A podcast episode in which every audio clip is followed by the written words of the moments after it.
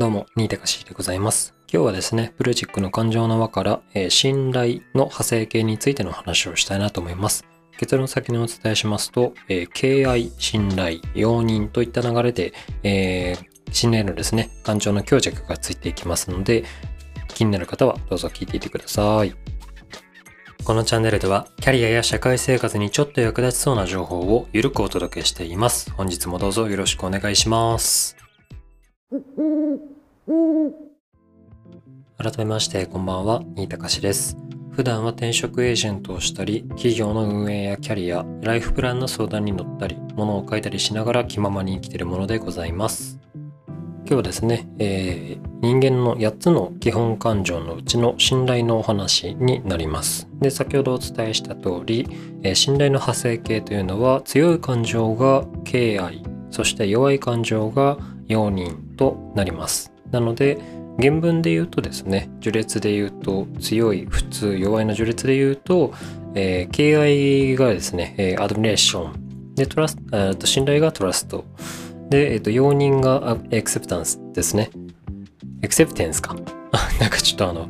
えー英語のあの、ちゃんとした読み方って、ちゃんと習わないので難しいですよね。特にあの、心理学とか哲学系のですね、論文っていうのは、もうおよそ、あの英検でいうところのですね、順位9以上とかのものが平気で出てくるので、これなんて読むんだろうみたいなのがめっちゃ出てくるんですけど、確か、えーあ、あの M、アドミレーションは M を発音しないで、あ、アドミレーション、アドミレーション。で、信頼が、なんか本当はなんか私たちトラストって言っちゃいたいんですけども、確かなんかトラトラストみたいなやつ。で、えっと、容認が、えっと、アクセプタンスって言いたいんですけれども、えっと、A, A は確か E 的な発音をするので、なんかエクセエクセプテンスみたいな感じだったと思います。すいません。あの、英語に詳しい方いたら教えてください。さて、えー敬愛、信頼、容認、えーアドミレーション、トラスト、エクスペデンスの、えー順番でですね、派生、信頼が発生していくわけなんですけれども、まあ、敬愛っていうと、そうですよね、もう本当に心から尊敬しているとか、ね、あの、大好きみたいな、まあ、なんでしょう、恋愛というよりもこう人間として大好きみたいな人に対して、えー敬愛していますみたいな言葉でよくよく私たちは表現しているんじゃないかなと思います。まあ、敬愛してる人はいますか？っていうよりも信頼してる人はいますか？とか尊敬してる人はいますか？っていうふうにインタビューとかではよく質問すると思うので敬愛していますかって言われるとなかなかちょっとうんそれはそれでどうなんだろう？なんか答えづらいなっていう人もいるような気は僕は少なくともするんですけれどもどうでしょうかというところで。ただまああれですね。もう信頼の最上級が敬愛なんだっていう風に捉えるとちょっとなんか日本語的にも理解しやすいんじゃないかなって思っております。だからまあそれは会社の上司や部下かもしれないですし、えー友人かもしれないですしパートナーかもしれないですけれどもとかく信頼をしているっていう人がいたとしてその人となんか付き合いをですね深めていく過程でめちゃくちゃ信頼してるみたいな感じになったらもしかしたらその人のことをあなたは信頼じゃなくても敬愛に、えー敬愛してると。そういった敬愛の域に達しているのかもしれないななんていうふうに思います。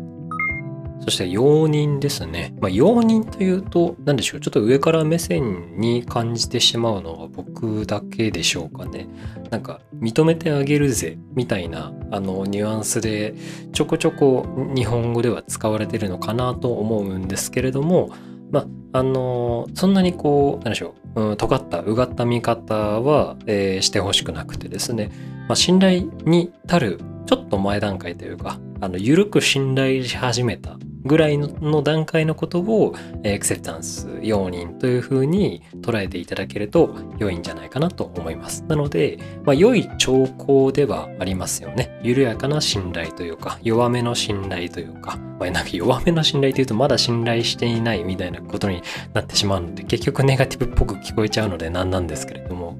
まあ、これからですね信頼したいなっていうふうに思ってる段階つまりあの受け入れるあの需要のようで容認ですので、まあ、受け入れて受け止めようとしていて認めたいと思っているそういうふうに願っているみたいな心の段階を容認というふうに呼ぶんだと思います。まあ、人がですね出会った時に、えー、一目見た時からその人のことを、えー、めちゃくちゃ信頼するっていうことはあのなかなかないと思いますので、まあ、第一印象が良ければそれは容認している状態なんじゃないかなっていうふうに心理学的には言ってもいいんじゃないかなと思っているところでございます。皆様は、えー、一人思い浮かべたとしてその人を敬愛してるでしょうか？それとも信頼してるでしょうか？それともこれから信頼したいと思ってる容認の状態でしょうか？そんな風に思ってみると人間関係もはかどるんじゃないかなと思っております。でこの信頼に関するまあ小話なんですけれども僕はですねあの全自動洗濯機をすごく信頼しています。まあ洗濯機を敬愛しているというとちょっとおかしいので、えっと、信頼してるにとどまっているんですけれども、ただ、それがですね、えっと、容認できなくなりつつあったっていう事象が、えー、今月起こりました。今月頭ぐらいに起こりました。というのは何かっていうと、あの、なんか洗濯機の周辺がめちゃくちゃ臭くなったんですよね。で、えっと、原因はあおそらくこうだろうっていうのは推察できていて何かっていうとこの前親知らずを抜いたんですけれどもえっと2日間ぐらい血が止まんなかったんですよねでえっとその度にですね僕はあの排水口洗面台独立洗面台があるのでそこにですねこう血を吐き捨ててで、まあ、ジャーって流してみたいなのを2日間やり続けてたんですよ。もうひどい時はほんと3分に1回ぐらい血が、えっと、出てきまして、なんか前回、前々回か3回前ぐらいの放送で、あの、無理くり撮って、そのなんかお聞き苦しいのをですね、聞いていただいた方もいらっしゃるかとは思うんですけれども、あの、アーカイブ残ってるので、あの、既得な方は聞いていただければと思うんですが、えっ、と、そんなこんなでですね、あの、めちゃくちゃ血を吐いてたシーズンがありまして、で、えっ、と、その数日後から、なんか1週間ちょっとぐらい、なぜかずっと、その洗、面台周り、まあ、つまり洗濯機を含む洗面台周りがめちゃめちゃ臭いみたいなことが起こりまして、で、えっと、洗面台はすぐ近くに石鹸が置いてあるのでそんなになんか臭くないんですけどただなんか洗濯機だけどうしても臭いみたいな。なんかなんなら玄関まで臭いみたいな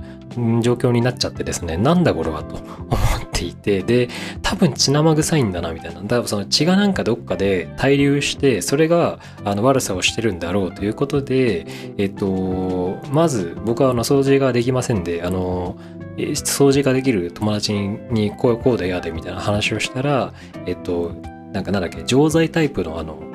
排水口に入れるとぬめりとか匂い取ってくれるやつを買えみたいな言われたんで従ってやったんですけど1個入れても臭い。2個入れても臭いと。3個入れても臭いみたいな感じで、まあ、なんかずっと臭いということになったのでまあ耐えかねてですねあのなんか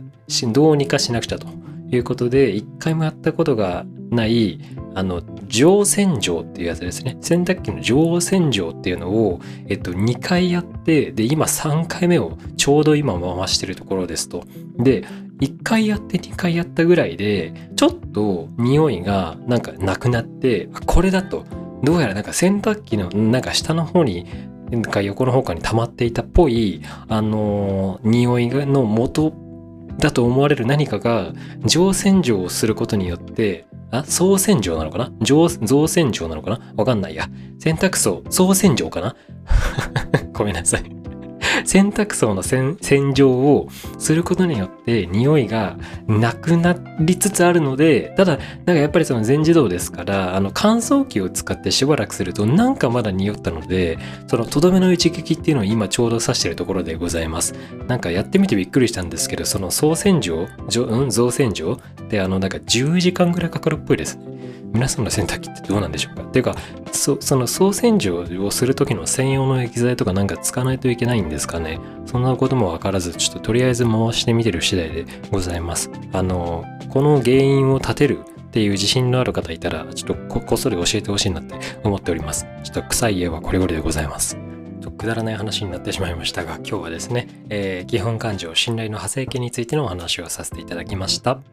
少しでも参考になりましたら、チャンネルのフォロー、そして SNS でのシェアをどうぞよろしくお願いします。雑談なんですけど、あの、好きは言いづらいけど、推しは言いやすいらしいっていうお話ですね。あの、インスタグラムやってるんですけど、そのストーリーにですね、投下したら、その反応が結構来まして、で、内容が、あのモテるよねって言われると、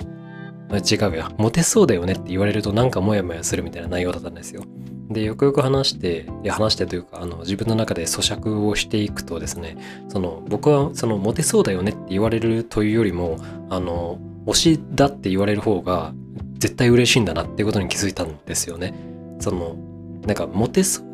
ってそもそもめっちゃひねくれてる考えなんですけどその私以外にはモテそうだよねみたいなニュアンスを含んでいたりとかえっ、となんか暗にあの優しい人ですよねみたいな感じであの終了するみたいな雰囲気を感じるものでございましてえっ、とモテたいわけじゃないんですよ。いやモテたいいやモテたいけどモテたいうん困るな。モテ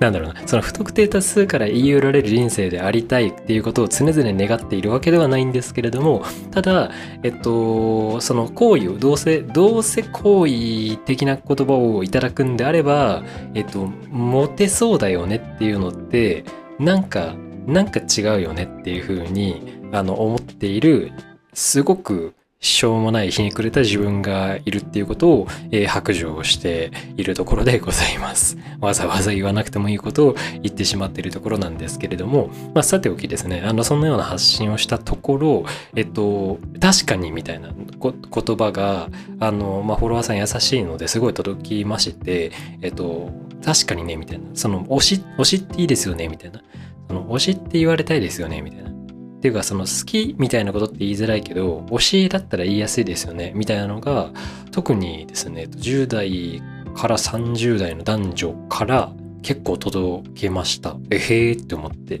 でえっとなんかなので大体何でしょうね。時代なんですかね。その僕が高校生の頃とかはそもそも推しっていう言葉もなかったような気がしているんですけれども、まあ、これも令和のいいところだなっていうふうに僕はあの都合よく解釈してるんですがあのお仕事あの、えっと、仕事じゃなくて、えっと、推しっていうその誰々を推す方のお仕事っていうようななんか言葉もですねえっとまあオタク界隈でよくよく聞くようになりましてうまいこと言う人がいますいますよね本当にね。お仕事っていうとなんかねお仕事してるような気持ちになるじゃないですか。それってね勤労でね勤勉で、えー、頑張ってることなのでその誉れ高きことのように聞こえますよね。ま あ聞こえますよねっていうと角が立ちそうなんですけどなんか素晴らしいじゃないですかと